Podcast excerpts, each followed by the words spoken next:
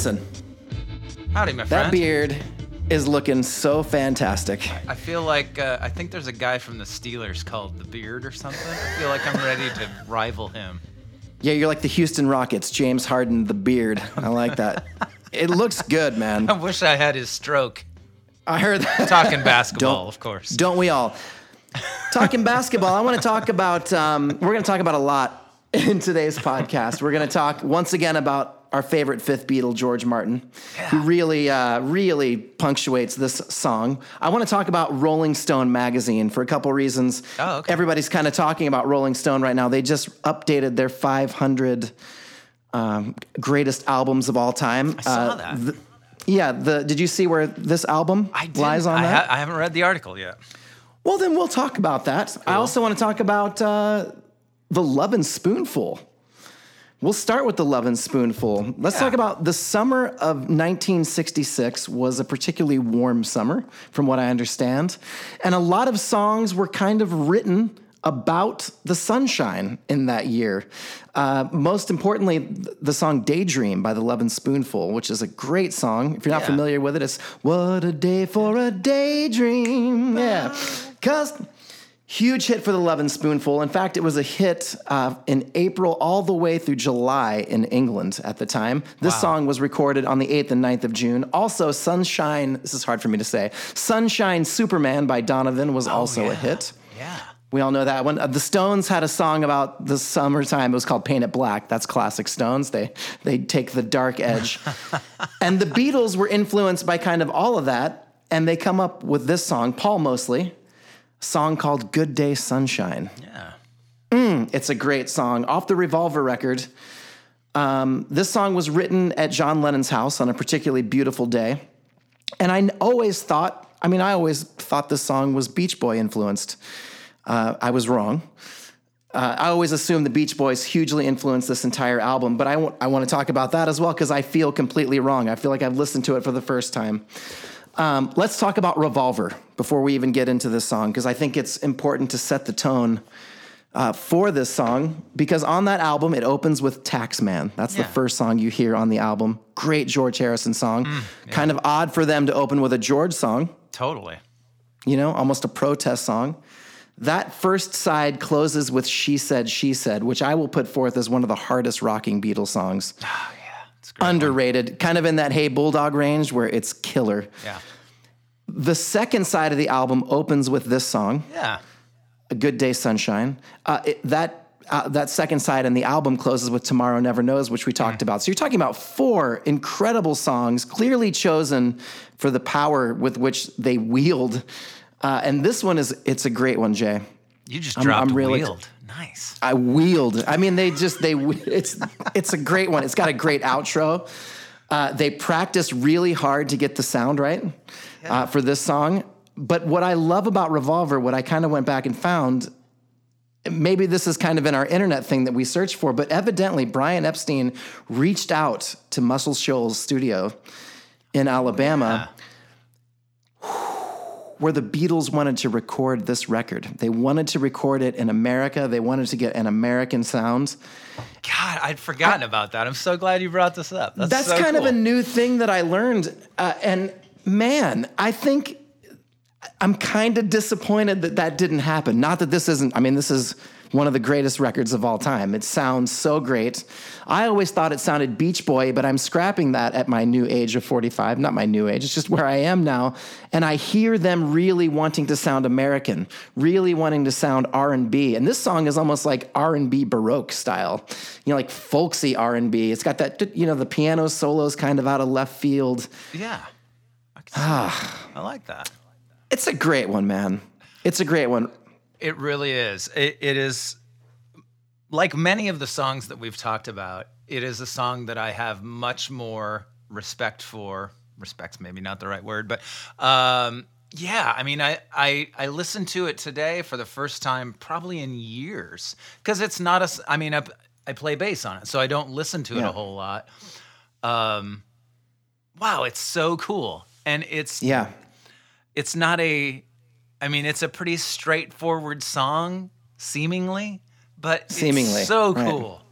because it starts. It's I always would assume as as I was reading in my research that it's in B because I know that it starts in B, and typically in a Beatles song, they always start in the key. right. It's pretty rare for them not to. This song is actually in E. Which the music, evidently Leonard Bernstein, this is one of his favorite Beatles songs is, because of that fact. It kind of starts on the five, you go to the, you, you end up in E on the on the the verse, and then the second verse they ch- they do a key change for a solo. Mm. I I don't know. The record is is ingenious. It's number eleven on the top five hundred. Um, and I just want to read you a couple of the albums that it that it bookmark this record in the in the Rolling Stone, which I, I- you you know how they are. oh yeah. I think we both kind of now Thriller is number 12. Now I probably would have put Thriller I don't know number 3, number 2. That's interesting. Uh, but yeah. they put it at number 12. They put uh, Revolver at number 11 ahead of Sergeant Pepper. Sergeant Pepper I believe is in the 20s. okay. Uh, the the Miseducation of Lauryn Hill is at number 10. Awesome album. This is they've updated. And I, I mean I don't disagree with that that it's a freaking top 10 incredible album ahead of Revolver. Maybe not. Uh, the highest rating Beatles record in this is Abbey Road at number five. Songs in the Key of Life by Stevie Wonder, number four. Of course, one of the greatest albums of all time. Joni Mitchell Blue, number three. I definitely disagree with that, but that's me. Beach Boys Pet Sounds, number two. Uh, I, I can't argue with that. I mean, I love that record very much. And number one, Marvin Gaye, What's Going On, also can't argue with that. That album is aging incredibly well. But man, Revolver at 11 is a little bit of a slap in the face to me, a little bit of a stinger. It's so good. It- so good. I mean, it, it is one of the great rock and roll records. Yeah, and for the Beatles, what a what a fertile period. Uh, the the first four songs on this album, I read this as well today, all end in a different key than it starts in. Isn't that awesome? Yeah, I read I that love too. like, oh, all right. Let's get down to, to your area of expertise. Of course, the recording of this song. The Beatles come in and they rehearse it. Yeah. Right? They're they're re- they're rehearsing this one. We have Ringo on drums, obviously a Ludwig kit. Drummers, you know which one he's on. uh, Macca, Macca on bass. Is he on uh, Rickenbacker at this time, well, or is he on the Hofner? What do you and think? that's that's what I'm I'm wondering about that today after listening because on the so on the stereo recording you've got drums, bass, and piano. I'm assuming that's Paul on the on the basic track, which makes Yeah. it impossible for him to be on bass. So I'm, Right. I'm wondering if George Harrison played bass on this. Interesting. Very because Paul definitely plays the piano part in this song. Right. There's And, three uh, piano parts. three piano parts, right? So we have this is where it gets interesting. Paul playing piano At which- least once. At least once. Yeah. Uh, and then is there a, then there's the George Martin one, which is a slowed down with a tremolo. Did they they very sped it, right? They slowed it down to half speed. He played the solo. Not down to back to- half speed, actually. No, Okay, they just lay it on me. They just slowed it down a little bit, and this is this was the period where they started really experimenting because of because of the things Ken Townsend did with the automatic double tracking. They started experimenting with tape speeds to to make things sound different. So they would slow it down. I don't know if they retuned or if they just slightly Wow. slowed it down. And it's interesting because some people say they sped it up, but in in recording the Beatles, which is that huge book that I have, that's pretty well done. It's not hundred percent accurate in my opinion, but I mean, what do I know? Um, they uh, they said they slowed it down just a titch, just on just on George Martin's piano solo and on the vocals. Wicked, Yeah, which which does. wicked. I mean, they were way into that. I mean, Yeah. uh, I'm only sleeping is slowed down. The entire song is slowed down. So uh, they were way into doing this at the time. So And so, Um, what effect does that? I mean, explain it to explain it to me like I have no idea what you're talking. So when they when they slow and speed, what effect does that put on that sound? Why are we hearing it? Why does it sound so cool? it changes the the timbre, which is timbre is basically you know why a clarinet sounds different than a tuba if they're playing Right. the same note. You know, it's just how the harmonics, the harmonic series of a of a note sound make it sound different. And what it does, I mean, in my life is a classic example where you hear that it sounds the piano sounds more like a harpsichord, Right. but it was slowed down a full octave. Here it's just slowed down a titch where I, I doubt that they hmm. brought somebody in to retune the piano. I think they just slowed the machine down just enough to where it's slightly out of tune. Like it sounds like the tack piano, like the Mrs. Mills piano that we hear a lot.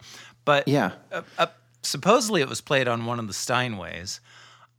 They may have brought somebody in to retune it. I mean, it was the Right. Beatles, so I, I I- I don't know, but it, it changes the timbre slightly, and I think we hear that in that solo because it's definitely a different sound Yeah. than the piano you hear in the left with the basic tracks, and then there's another piano on the right, and then there's And that- George Martin's.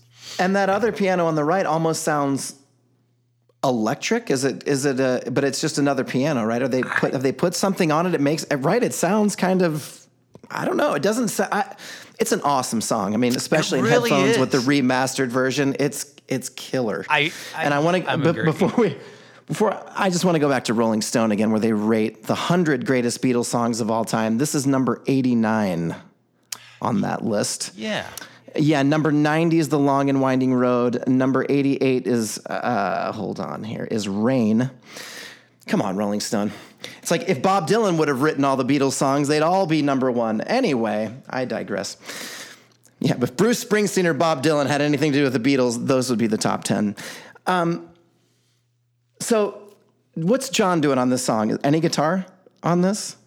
that's that's what's interesting. Right? There's a couple of spots where it claims there's guitar, and I meant to. I don't know if I have a multi-track of this song or not. I meant to listen to it to see if I if there was any. I don't think there is. Yeah. I think it's just three pianos, hand claps, Ringo drums, and then he does a cymbal, kick drum, snare drum overdub, which is very clear in the stereo. Very version. cool. Yeah. Big time. Yeah, way out in your right ear. You're like, whoa, whoa, what's why does that cymbal in the beginning? It just comes, it's like, oh, everything's on the left side. Every oh yeah, it's God. crazy. It's yeah, crazy. It's Great cool. stuff. Um, yeah, so I don't think there's any guitar on this. Crazy. So pretty sparse recording. Yeah. But they it doesn't sound that way. And now I do hear I mean you hear that American like them really wanting to make it R&B, you know? And it's but it's it's still them, so that filter comes out I- I- it's so cool. It is. It's cool. a great one. Yeah, yeah. It's a great one. Even if Rolling Stone doesn't think so, we do.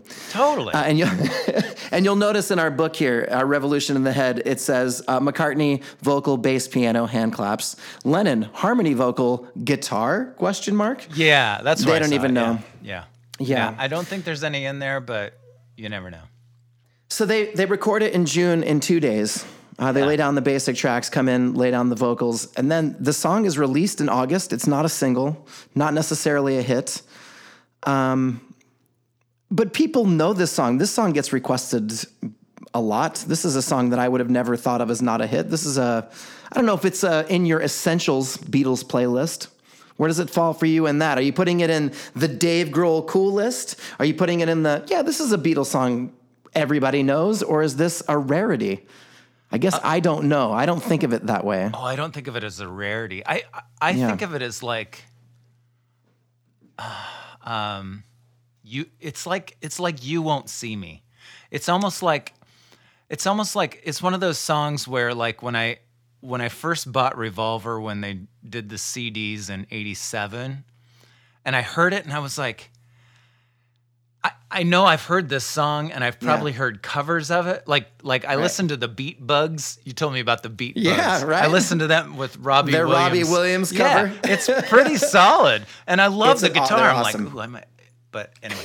Um But- yeah, so it, it's it's one of those songs that like it just you know, I probably heard it many times as a child and didn't realize that it was them or whatever, you know. Yeah. But it's yeah, it it's it's not a rarity to me. I think it's one of and, and you know, and I listened to McCartney's version of it on uh, Broad Street today. That's Yeah. a pretty solid version too.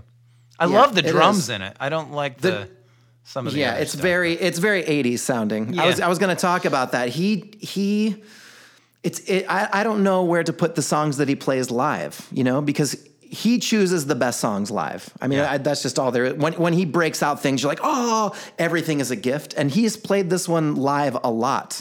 Uh, he played it in the Flowers in the Dirt tour, which is like that '89 tour when he kind of went back out on the road, and then he played it again in the when he came back whatever that like after 9-11 when he started touring again kind of the back in the us back in the world tours and this was a song that he performed at a concert and they beamed it up to the international space station as they were waking up it's like the first time it ever happened this is the song they chose so it's got to be important to him uh, and so for that reason i mean it's then it's important to me. I love this song.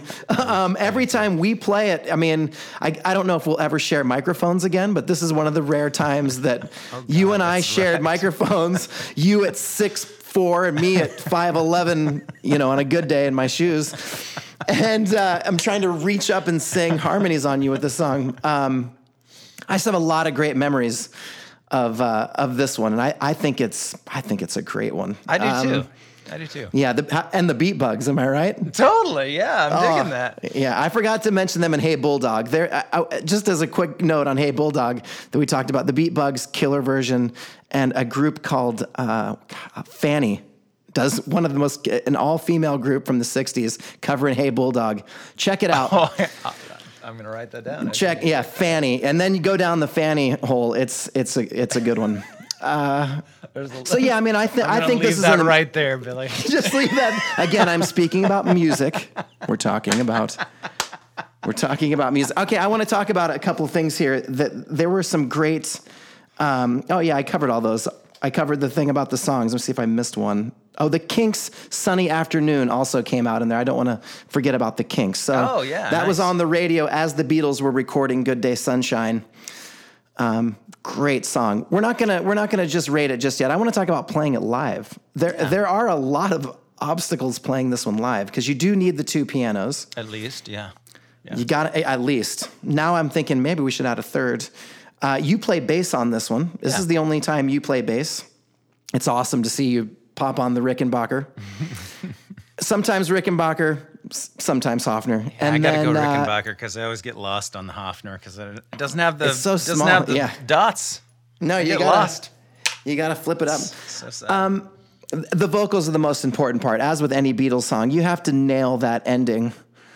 yeah, Um, which, yeah. I, in watching McCartney live on a couple of them, they, he does some interesting endings of the songs, and this is one that we do a fade out. That's always kind of fun. oh yeah, Good day, good.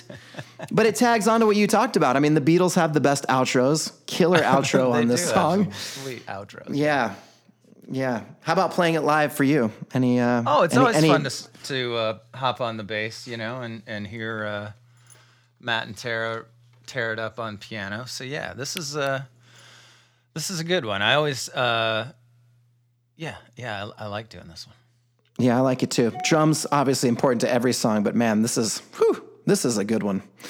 So if you're still listening to us, we're, we're so glad you're listening. We love doing this. Um, Totally. obviously, uh, we want to rank this song because man, again, Rolling Stone rated it 89 in the top 100 Beatles songs. So I guess it cracked the hundred. For me, it's probably a top 50.